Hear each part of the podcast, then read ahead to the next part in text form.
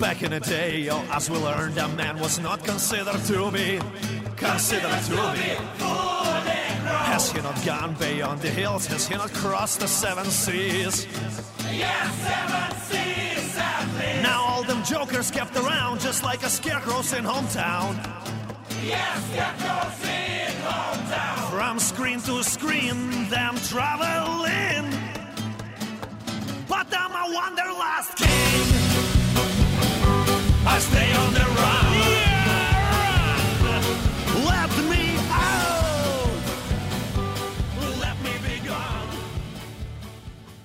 Bentornati a Wanderlust Orme Radio, oggi è martedì, il primo giorno di autunno e eh, c'è da dire anche un martedì post elezioni, quindi insomma eh, finalmente questi mesi di ansie sono terminati, ma insomma non del tutto.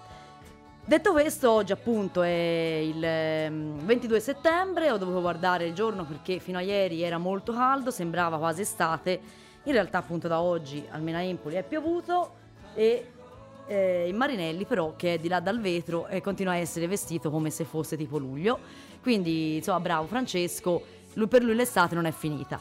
Eh, saluto Fabrizio alla regia come sempre puntualissimo e garoso e, saluto anche Francesco che sta mangiando prima del suo germi.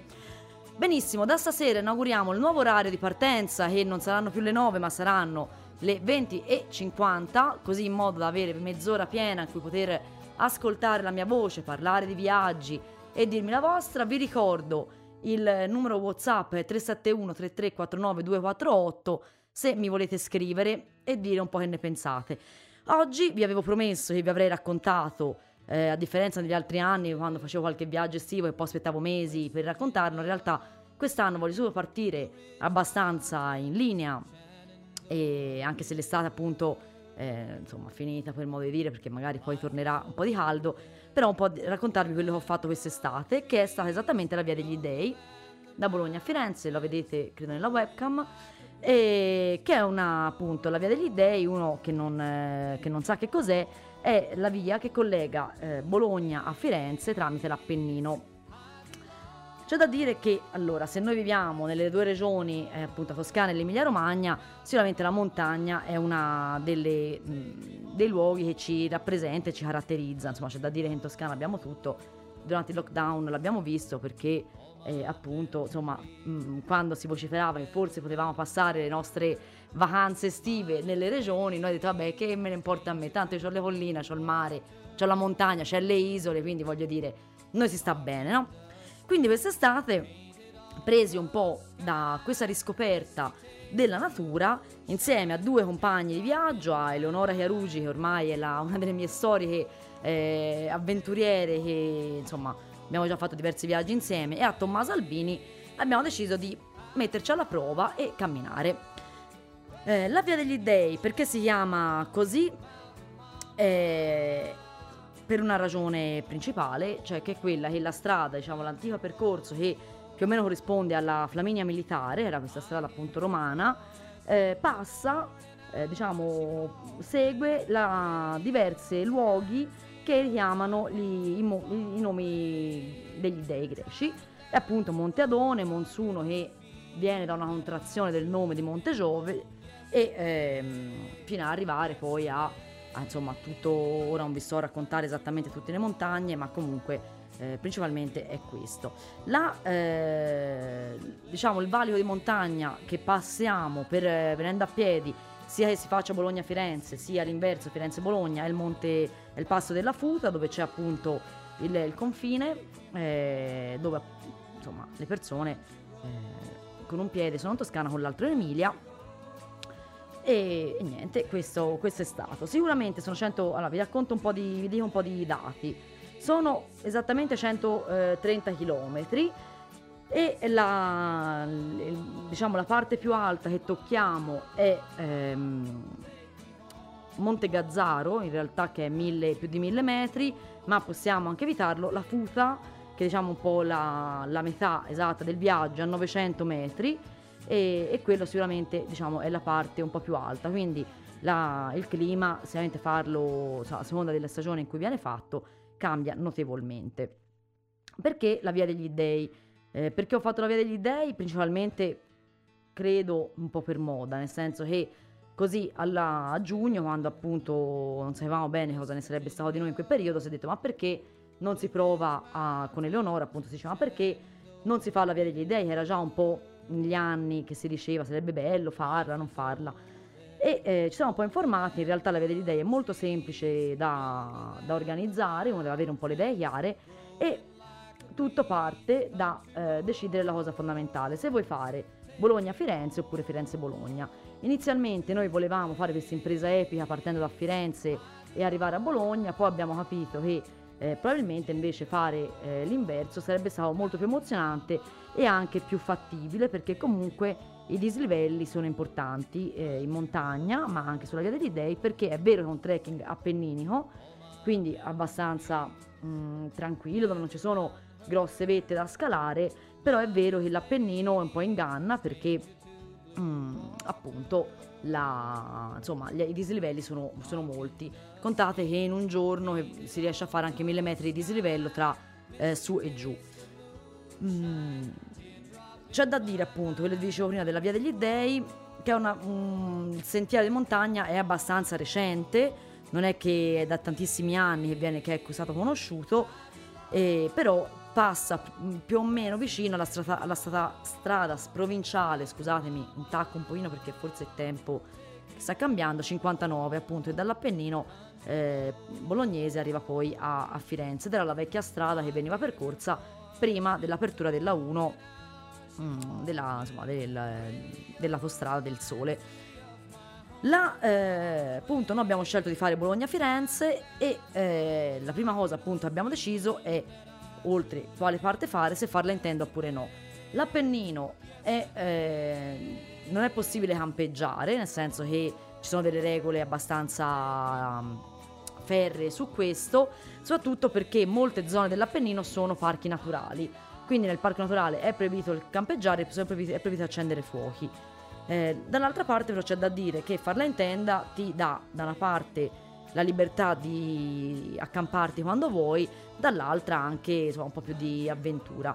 Noi però che cercavamo, oltre che l'avventura, un po' anche eh, l'idea di viaggiare, ma di vedersi anche un po' intorno, abbiamo scelto di farla eh, dormendo, appoggiandoci delle, alle strutture che trovavamo lungo il cammino.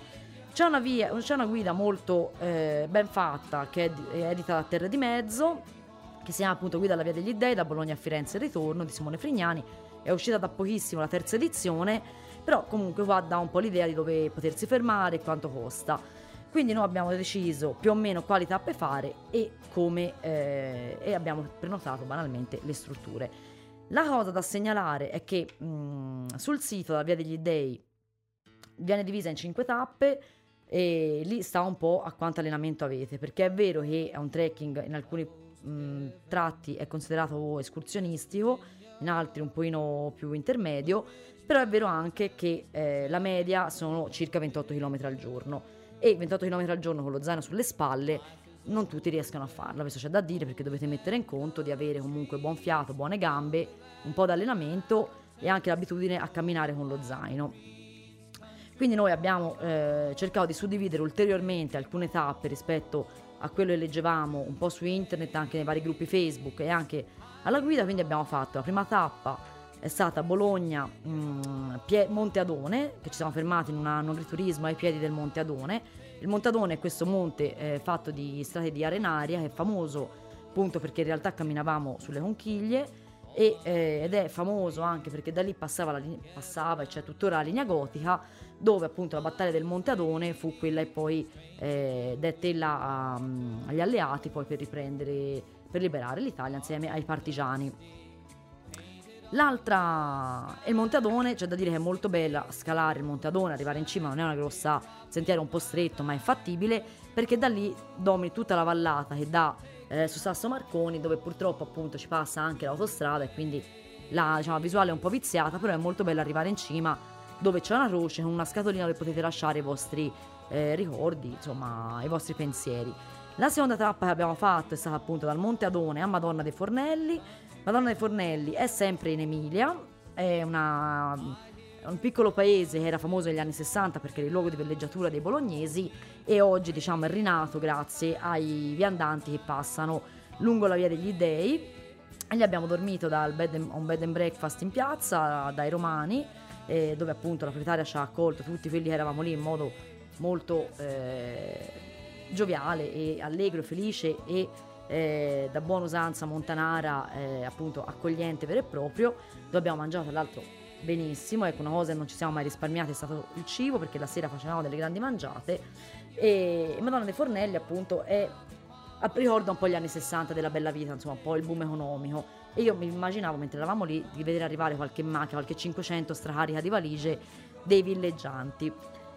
Il terzo, la terza tappa è stata Madonna dei Fornelli mm, San Piero a Sieve che so, cosa sto dicendo? Sto sbagliando invece perché sarà Madonna dei Fornelli eh, la Futa, diciamo sul passo, noi abbiamo dormito poco sotto il passo della Futa e forse per noi è stata, almeno per me è stata la tappa più bella perché da lì passi, entri in Toscana e eh, cammini sempre nel bosco, quindi noi l'abbiamo fatta a fine luglio, era meraviglioso perché ci stavamo benissimo dentro, dentro il bosco e eh, abbiamo camminato per diversi metri sulla vecchia Flaminia Militare, era appunto la, la strada romana da cui poi insomma un po' è, diciamo, è stata anche mh, insomma, caratterizzata da questa riscoperta sia della Flaminia Militare appunto, eh, considerate insomma questo sentiero ha più di 2000 anni, a, eh, appunto alla concomitanza sulla, che, del sentiero della Via degli Dei. Alla Futa c'è un bellissimo cimitero germanico che non so se i nostri ascoltatori ne sapevano l'esistenza. Eh, io sì, ma perché sono appassionata di storia e mi piaceva, insomma, sapevo l'esistenza. È il più grande cimitero germanico che c'è in Italia, accoglie 30.000 soldati tedeschi caduti sulla linea gotica e, ed è stato molto emozionante. Prende appena, anche perché noi siamo usciti dal sentiero e ci siamo trovati davanti a questo enorme eh, cimitero che è adagiato su tutta una collina e ehm, appunto dove c'è questa, eh, diciamo questo pennone che va verso il cielo e intorno ci sono queste lapidi bianche per terra. È visitabile, accessibile, gratis e, ed è anche, insomma, anche lì molto, mm, molto emozionante anche perché spesso la storia si tende sempre un po' a fraintenderla e lì ti dà un po' anche la percezione anche di che posto sei dell'Italia, di quanto è stata importante quelle zone lì per eh, il nostro paese. La eh, quarta tappa, noi abbiamo lì abbiamo dormito invece non proprio sul passo della Futa, ma a Santa Lucia, che è circa diversi chilometri fuori dal sentiero, eh, 3 o 4 chilometri, che detti così non sono niente, ma con uno zaino sulle spalle e la fatica nelle gambe fa la differenza. Però abbiamo dormito a un albergo ristorante Gualtieri che anche lì eh, ci, siamo, ci hanno trattato benissimo c'è da dire però che sono diverse le strutture ricettive della zona e, sono tutte comunque collegate tra di loro, perché appunto la Via degli Dei si è negli anni ha preso sempre più valore. Dal passo della Futa, la quarta tappa, abbiamo, siamo arrivati a San Piero Assieve, buttati appunto nella valle del Mugello e eh, una tappa impegnativa anche perché eh, mentre prima camminavamo più in alta montagna e nel bosco eh, arrivare a San Piero Assieve è stata comunque un po' più una faticata dovuta appunto a tratti ancora parecchio boscosi ma anche un po' esposti al sole e quindi eh, insomma camminare abbiamo dovuto anche decidere quando riposarci e quando camminare. Eh, San, prima di arrivare a San Piero Assieve abbiamo provato a cercare Bosco ai Frati che è un convento molto bello e Mugello abbiamo fatto una deviazione, non l'abbiamo trovato quindi abbiamo in realtà soltanto allungato il sentiero di circa 10 km, 10 km forse no, ma 8 km e che d'altronde è stato un piccolo errore che c'è da dire non è segnalato Bosco ai Frati, quindi se volete fare la via degli dei vi conviene ehm, insomma magari anche provare a domandare la mattina quando partite dal luogo in cui avete dormito dov'è esattamente la, il sentiero, perché noi abbiamo seguito un po' le indicazioni, ma abbiamo preso il sentiero che arrivava direttamente a Sant'Agata, che è il paese prima di San Piero Assieve, e appunto è carino perché è un paese di insomma, Mugellano dove c'è, principalmente c'è soltanto un bar, un'osteriola, però è c'è un museo di storia locale, insomma è interessante, è carino e lì abbiamo, insomma, abbiamo riposato tre ore perché eravamo veramente distrutti e poi da lì siamo arrivati a San Piero Assieve. San Piero Assieve, una cittadina insomma, un paesone abbastanza grande, quindi per dormire, eccetera, per dormire e mangiare non ci sono grossi problemi. Ricordatevi che siamo già in Mugello, quindi tortelli e funghi proprio come il giorno del giudizio, cioè proprio ce n'era uno dopo l'altro. Da San Piero a Sieve molti arrivano direttamente a Firenze, però sono, dovete contare, sono più di 33 km. E noi invece questa tappa abbiamo deciso di spezzarla facendo San Piero a Sieve Bivigliano e Bivigliano è uh, la, il paese sotto Monte Senario e, mm, e, quindi niente, la tappa diciamo as- sentivamo già un po' l'odore di, di casa, c'è da dire questo. La eh, cosa interessante, diciamo, la, il tratto interessante da vedere è ehm, in, questo, in questo percorso principalmente cammini più o meno sul crinale della, delle montagne, montagne insomma, delle colline e mh, mm, siamo arrivati cioè di cose ecco fondam- senso ora non per, per sminuire la, la, la, tratta mugellana però chiaramente non è che c'è così come nelle altre parti grosse attrattive lungo il sentiero. Però stavo cercando esattamente quello che noi abbiamo visto perché mi viene in mente soltanto un nome. Ecco ci siamo fermati a, man- a mangiare a mangiare il panino che avevamo portato dalla mattina alla Badia del Buon Sollazzo che è mm, praticamente una, una, un grosso convento chiuso, disabitato purtroppo che si trova insomma, su una stradina lungo la, il sentiero della, che appunto da San Piero Sieve porta verso Monte Senario ed è molto bello perché c'è questo viale alberato eh, di cipressi che insomma fa capire veramente di essere in Toscana.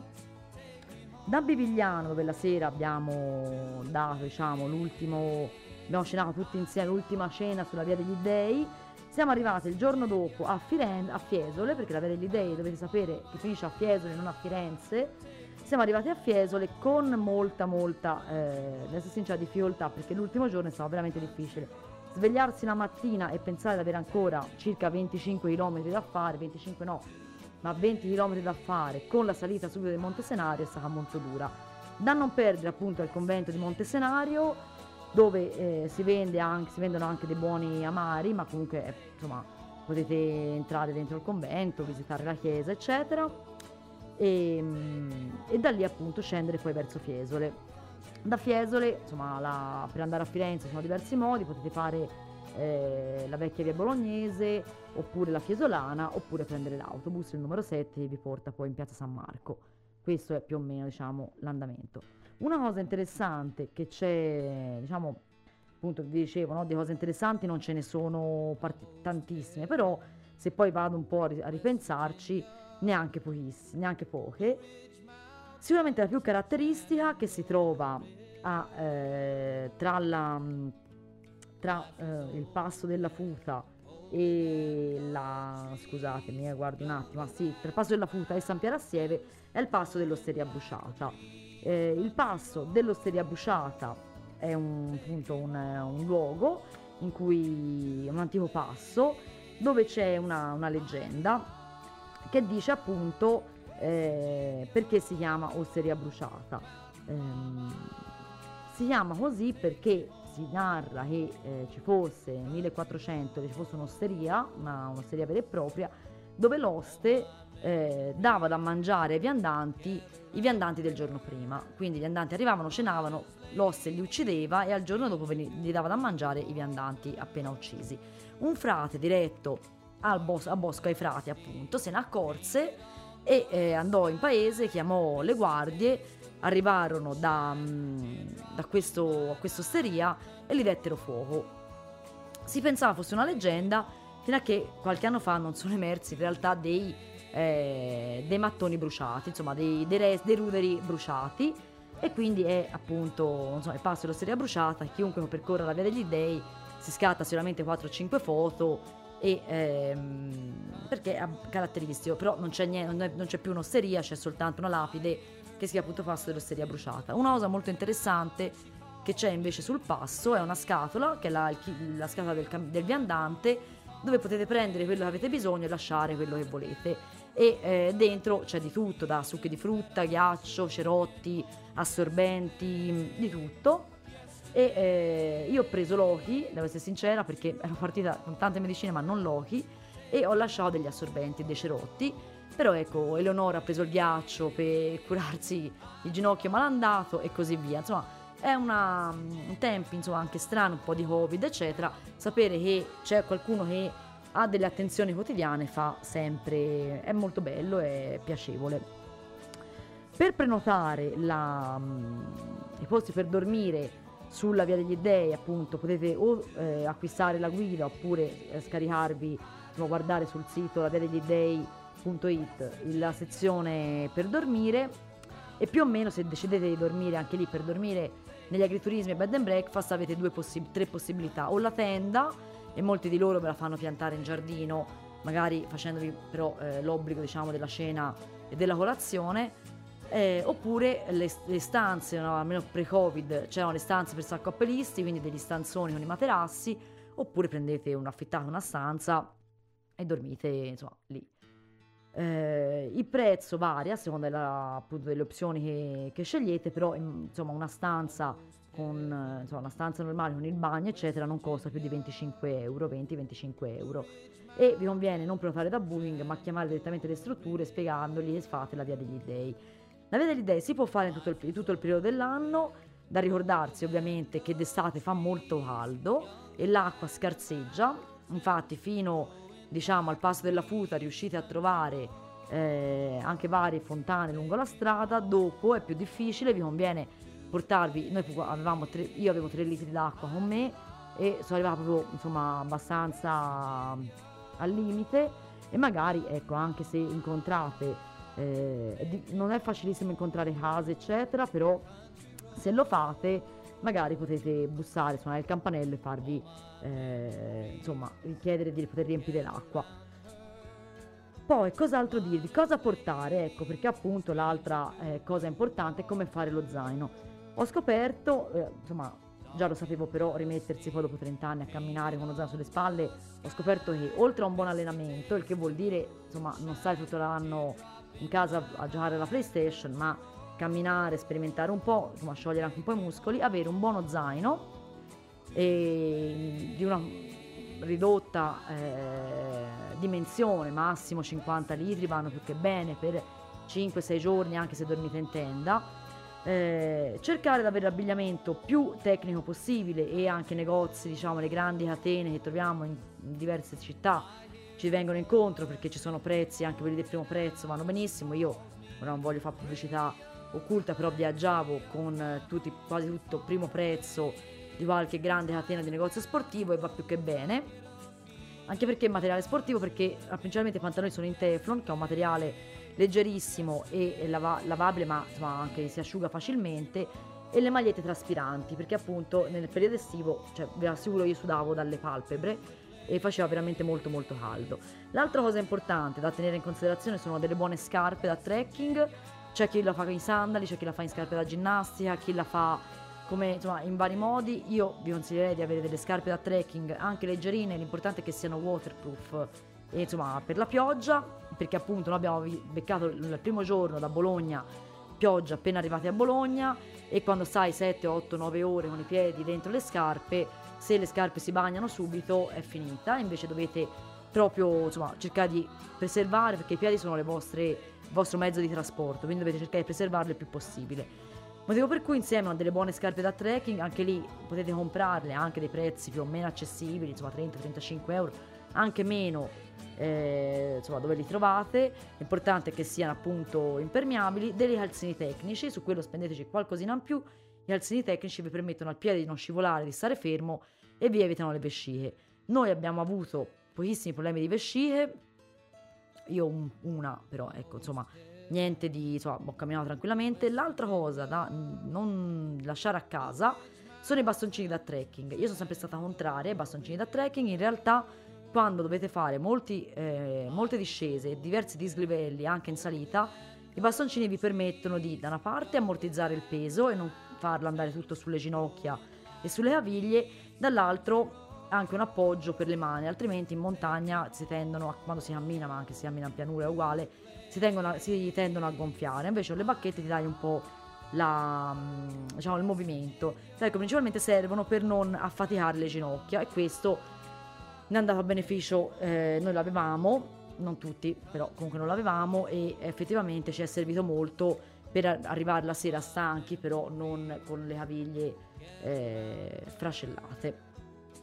Cos'altro dire? Sul, sul, ecco, sul materiale dovete essere parsimoniosi, pensate tutto quello che mettete nello zaino lo portate sulle spalle, io avevo uno zaino da 5 kg, 5 kg e mezzo compresa l'acqua e importante avere eh, appunto le scarpe da trekking, un paio di sandali per la sera, potete avere anche un paio di sandali e un paio di scarpe da ginnastica, ma va sicuro che la vita sociale della sera è limitata e comunque spesso si svolge lì insomma, dove dormite e con gli altri viaggiatori che trovate. Noi abbiamo incontrato due ragazze di Milano e due ragazze di Venete che saluto.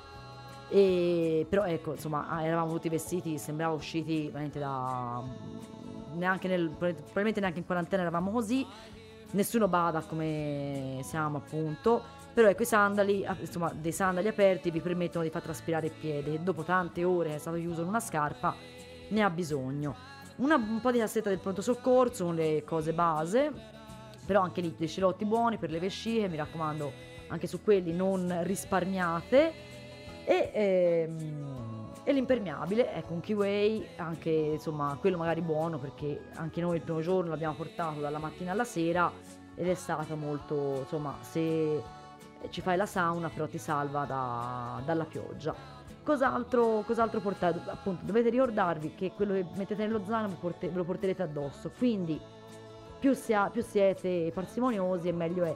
Inoltre sappiate che i veri camminatori lavano, fanno il bucato la sera e lo attaccano allo zaino la mattina dopo. Noi facevamo così, viaggiavamo con degli stendini praticamente sullo zaino, però abbiamo, siamo riusciti a portare 3-4 paia di mutande a testa, 3-4 paia di calzini, qualche maglietta, niente di più. La felpa è importante perché comunque siamo in montagna, anche se lo fate d'estate.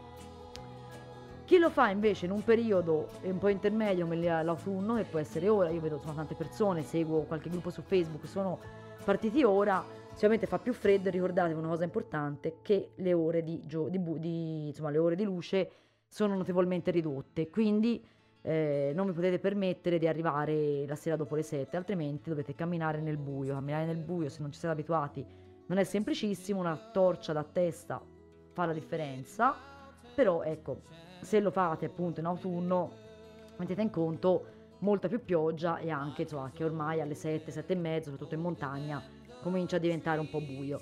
D'inverno nella neve, mm, non lo so, non l'ho mai fatto, ma sinceramente al momento non penso di farlo perché ti godi la metà della metà delle cose che puoi vedere e fare. Sicuramente avventuroso, però dovresti camminare con le ciaspole, insomma, probabilmente uno va a fare altri tipi di trekking a quel punto. La primavera dice sia la stagione migliore per farlo perché ancora non fa caldissimo, chissà magari lo, rifa- lo, rip- lo risperime- risperimenterò. Eh, cosa, cosa, dire? A Firenze, dovete, insomma, le, le cose classiche che potete fare sono le foto alla partenza e all'arrivo.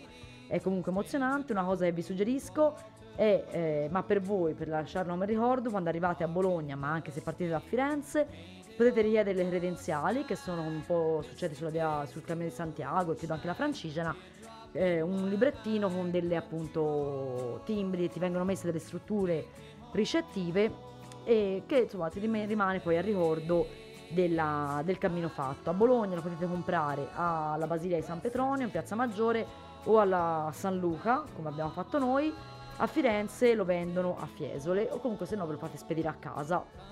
Costa 3 euro più le spese di spedizione se ve lo fate spedire a casa.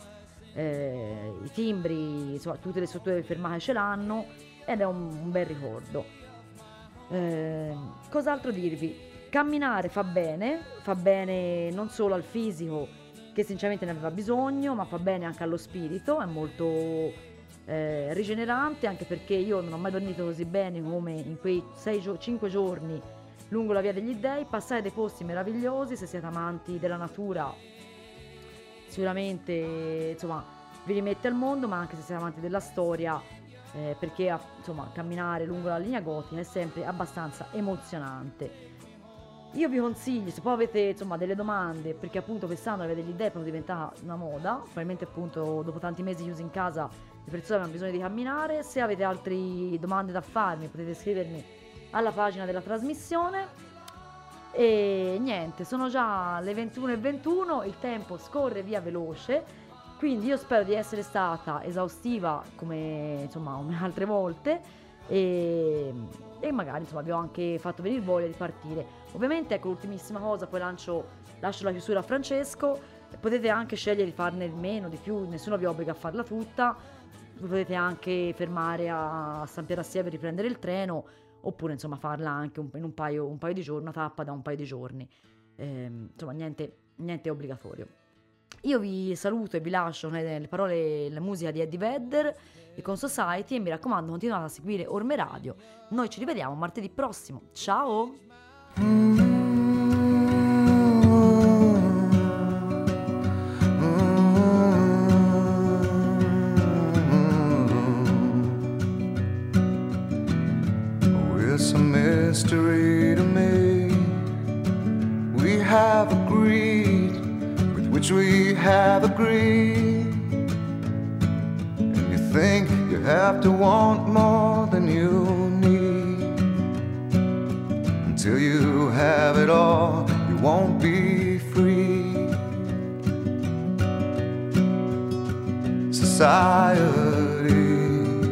You're crazy breed. I hope you're not lonely without me.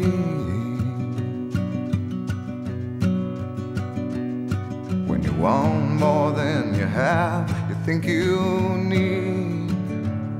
And when you think more than you want, your thoughts begin to bleed. I think I need to find a bigger place. Cause when you have more than you think, you need more space.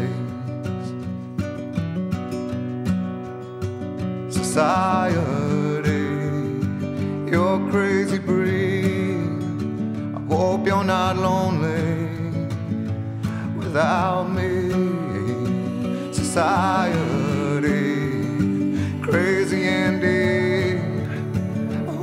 not lonely without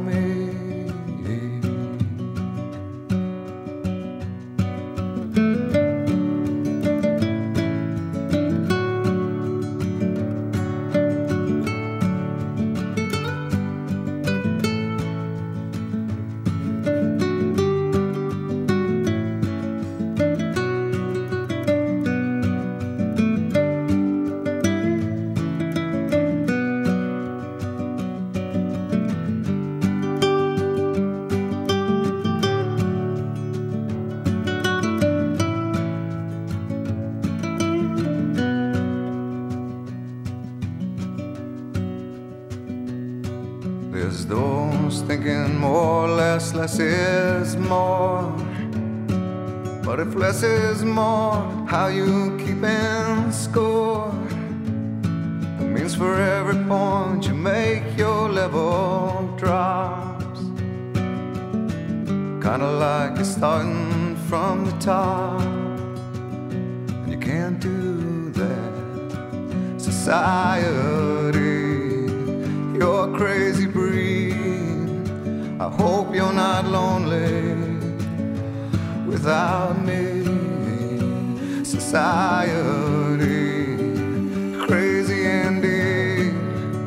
I hope you're not lonely without me. Society, have mercy on me. I hope you're not angry. If I disagree. Society, crazy indeed. You're not lonely